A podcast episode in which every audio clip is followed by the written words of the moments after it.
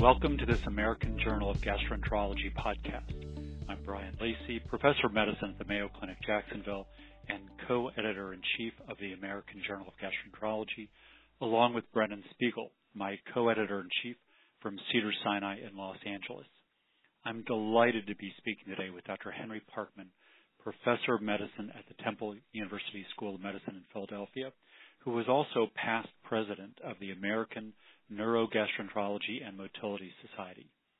Today we'll discuss his recent article, Cannabinoid Use in Patients with Gastroparesis and Related Disorders, Prevalence and Benefit, which was published online in the American Journal of Gastroenterology earlier this year. Dr. Parkman, welcome. Let's begin by setting the stage for our listeners. How common is gastroparesis and what treatment options do we have for our patients? Well, uh, thanks, Brian. Um, gastroparesis, at least epidemiologic studies, when you define gastroparesis as delayed gastric emptying, uh, studies from Rochester, Minnesota have suggested it's somewhat uncommon, uh, less than 1% of the population.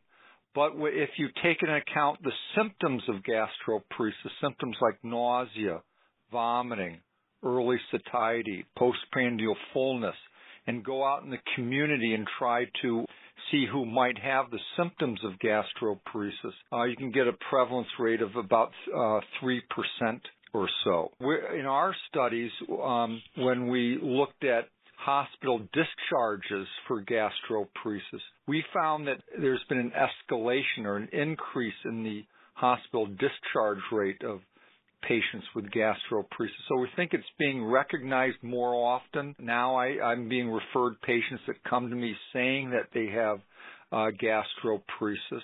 Uh, we often get a uh, dedicated gastric emptying test uh, to try to confirm the diagnosis. And this goes into the complexity of the disorder because a lot of times it's delayed, but some people can have typical symptoms uh, with normal gastric emptying. So it's somewhat difficult both for the patients and because of their symptoms as well as trying to make the diagnosis. All right, that's a great review. And we briefly touched on treatment, and there's just one FDA approved treatment for gastroparesis. Yeah, well, metoclopramide, we keep on coming back to this drug. We try to go away from it. You know, metoclopramide or Reglan has been available for about 25 years. I think I learned about that in uh, my fellowship program uh, a long time ago. And we try to get away with it with cisapride and other medicines, but unfortunately some of those medicines uh, got recalled. Uh, as you know, metoclopramide is approved for FDA use for about three months, and then you need to reassess the patient. So we need more treatment options. Uh, it's kind of an exciting time, actually, not only because of this article that we're discussing today, but there's a new uh, new types of surgical treatments like the uh, G-POEM or the pyloromyotomy, and which patients might ultimately get sent to to that sort of procedure is trying to be worked out at present time. So we don't have a lot of medical therapies.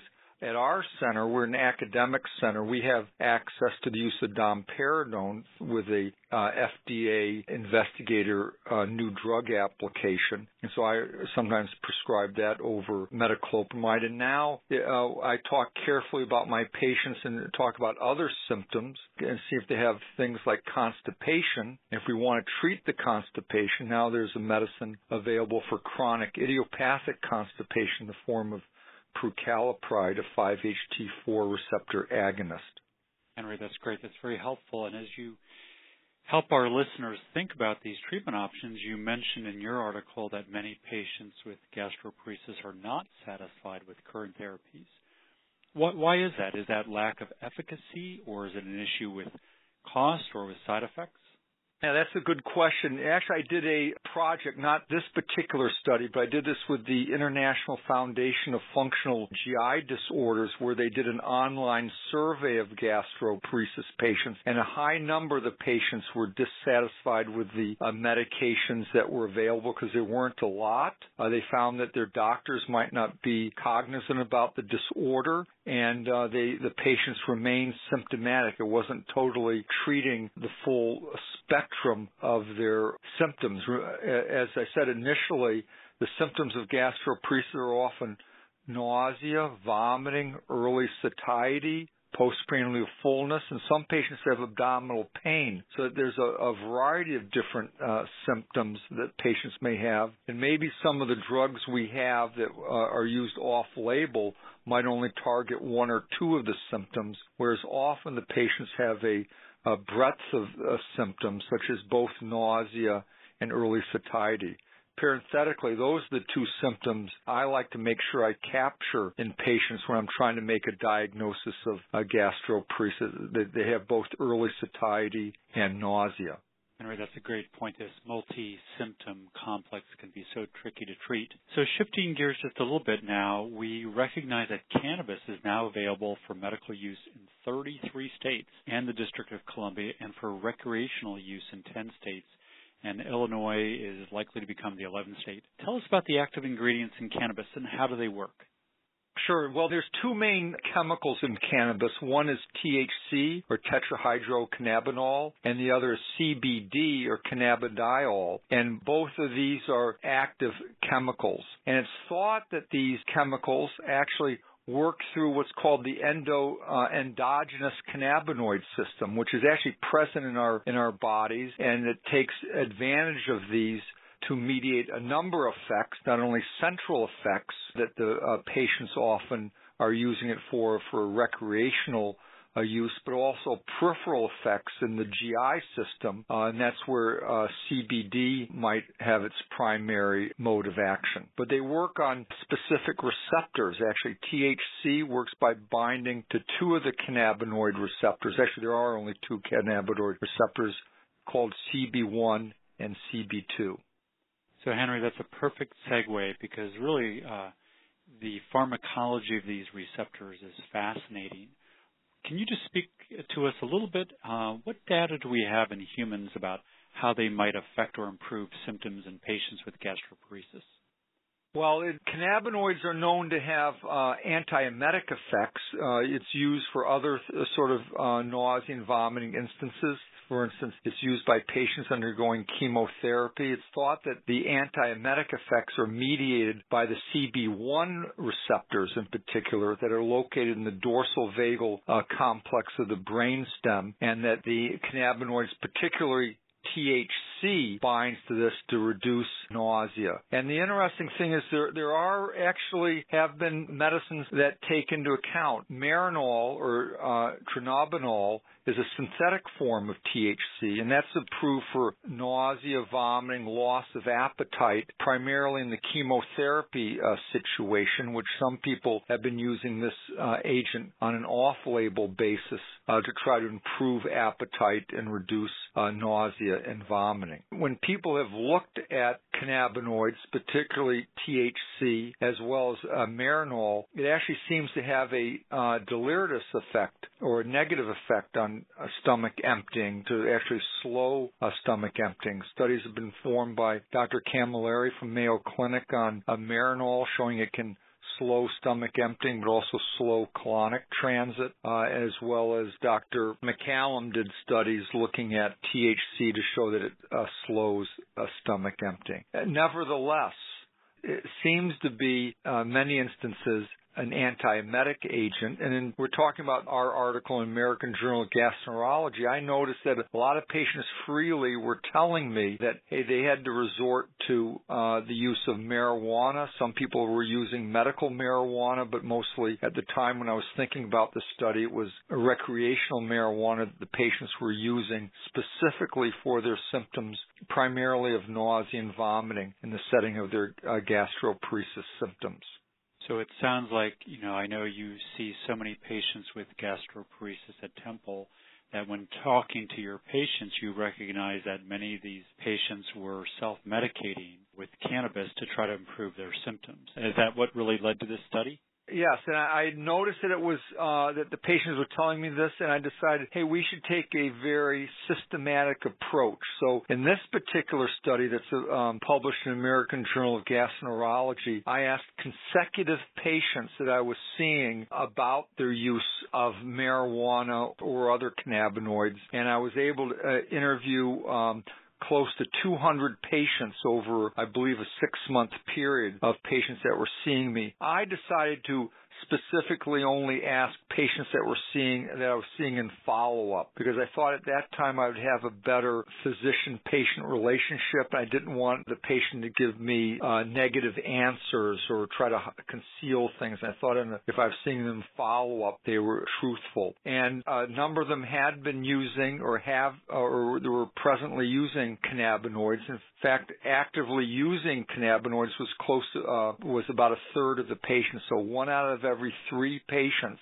were using this for specifically for their symptoms of gastroparesis. And from the patient's viewpoint, they felt it was improving, and this might be through uh, mediated through again the CB1 receptor to uh, reduce nausea and vomiting a small percentage of the patients were saying that they were using it to try to uh, increase their appetite. Now, when we looked at uh, the patients, what sort of symptoms they were having compared to the patients not using it, we found uh, that the patients using marijuana had a higher degree of nausea and vomiting. And on first glance, I interpreted this particular study that, hey, they're having worse symptoms and that's leading the, their drive to using exogenous marijuana to try to decrease this, their symptoms.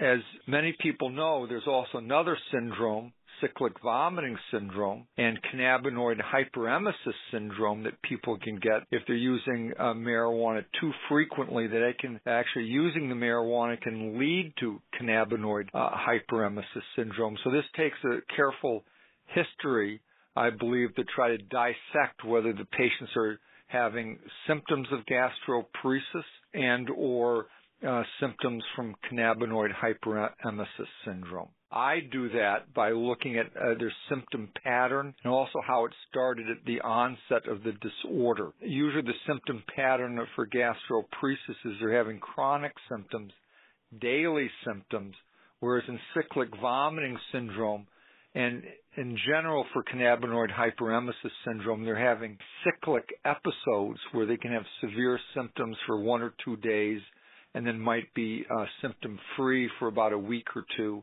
and the same pattern uh, emerges. So you have to be careful to try to understand what, what you're dealing with because in cannabinoid hyperemesis syndrome, one of the therapies or the mainstay of therapies is try to have them stop the marijuana or other cannabinoids that they might be using. That's very helpful. And Henry, you mentioned in this very nice article that patients who were using uh, cannabinoids appear to be a little bit younger, and they also had higher GCSI or gastroparesis cardinal symptom index scores.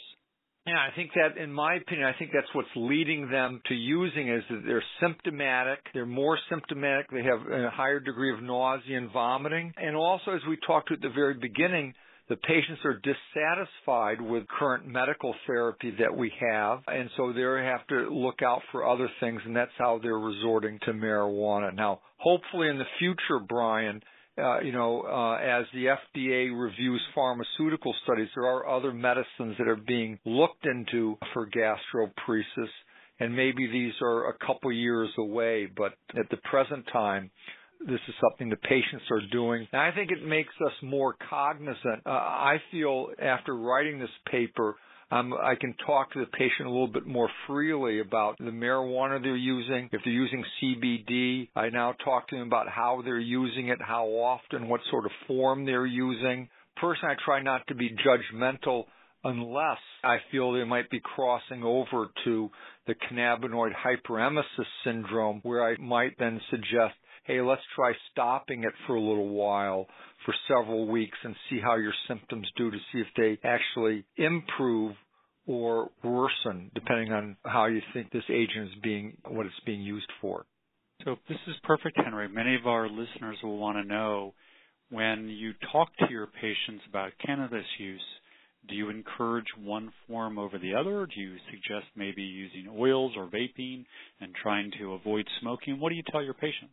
Uh, that's an interesting question because actually in Pennsylvania, we're, we're approved for now uh, medical use of marijuana, and actually I'm trying to thinking about going myself through the credentialing to get this done. Uh, I, I, personally let the patient uh, make their own judgment as to what what they're u- using. If the patient feels like it's helping them, and some of the patients that I interviewed for this particular paper, this was the only thing that can get them through the day. This was the only thing that could uh, have them be able to eat. So uh, I try not to be too judgmental with the patient. I do let them know there's an other side uh, where sometimes we're using too much might actually uh, make their symptoms worse. I mentioned earlier that THC can actually delay stomach emptying. So we're on kind of a fine tooth comb here where the patients perceive it as helping their symptoms. But on the other hand, as physicians, we have to be worried about some of the side effects that it, there is a possibility it could delay stomach emptying, can make the symptoms worse. And there's some recent literature that's coming out that this can be associated with anxiety and paranoid states uh, using uh, too much marijuana. So I think we have to be aware of both the pros of this this agent as well as some of the side effects that are appearing in the literature. Henry, that's great. So you've got these really intriguing results, and for our listeners who haven't quite read this article, it's really fascinating and so well written. Uh, where do you go from here? What's your next step? What we're talking about in our research group is to actually uh, two things. One is to look at Marinol as a or Dronabinol for uh, therapy uh, for uh, nausea and vomiting and gastroparesis more as, a pharmaceutical study, and and also somewhere along the line someone's going to try this on a maybe a placebo controlled therapy for gastroparesis maybe uh, some sort of if they could give it in, in, a blinded type fashion. I think people have to figure out how to do that. That might be through oils or something else. But i think they're setting the stage to find out how are the benefits do they outweigh the risks of this particular medicine all this is going to be done at the same time as we have more pharmaceutical studies being delivered to us, to our regime to be able to use, as well as other surgical therapies as we're trying to dissect out whether they might be helpful or not in our patients with gastroparesis. Henry, this has been a really wonderful conversation. We can't thank you enough. Any last thoughts for our listeners? Well, I think we have to, I, I view it as I'm trying to be the, not only the patient's physician, but somewhat their advocate to trying to help uh, help them get through their ordeal. And I try to tell them that you know gastroparesis is a difficult syndrome to treat or disorder to treat, and uh, we often have to take a multi-prong attack. In the past, we've been using prokinetics and antiemetics. Now we have to realize the patients are on their own finding other antiemetics to use, and we just have to be aware of, of what they might be using, and uh, hopefully the patients can be upfront with us. Okay, Henry, thanks so much. We've learned an awful lot here today, and I think you've got uh, some great ideas for us to help us learn even more in the future. So, on behalf of our listeners, thank you again. We really appreciate this. Sure. Thanks for inviting me, Brian.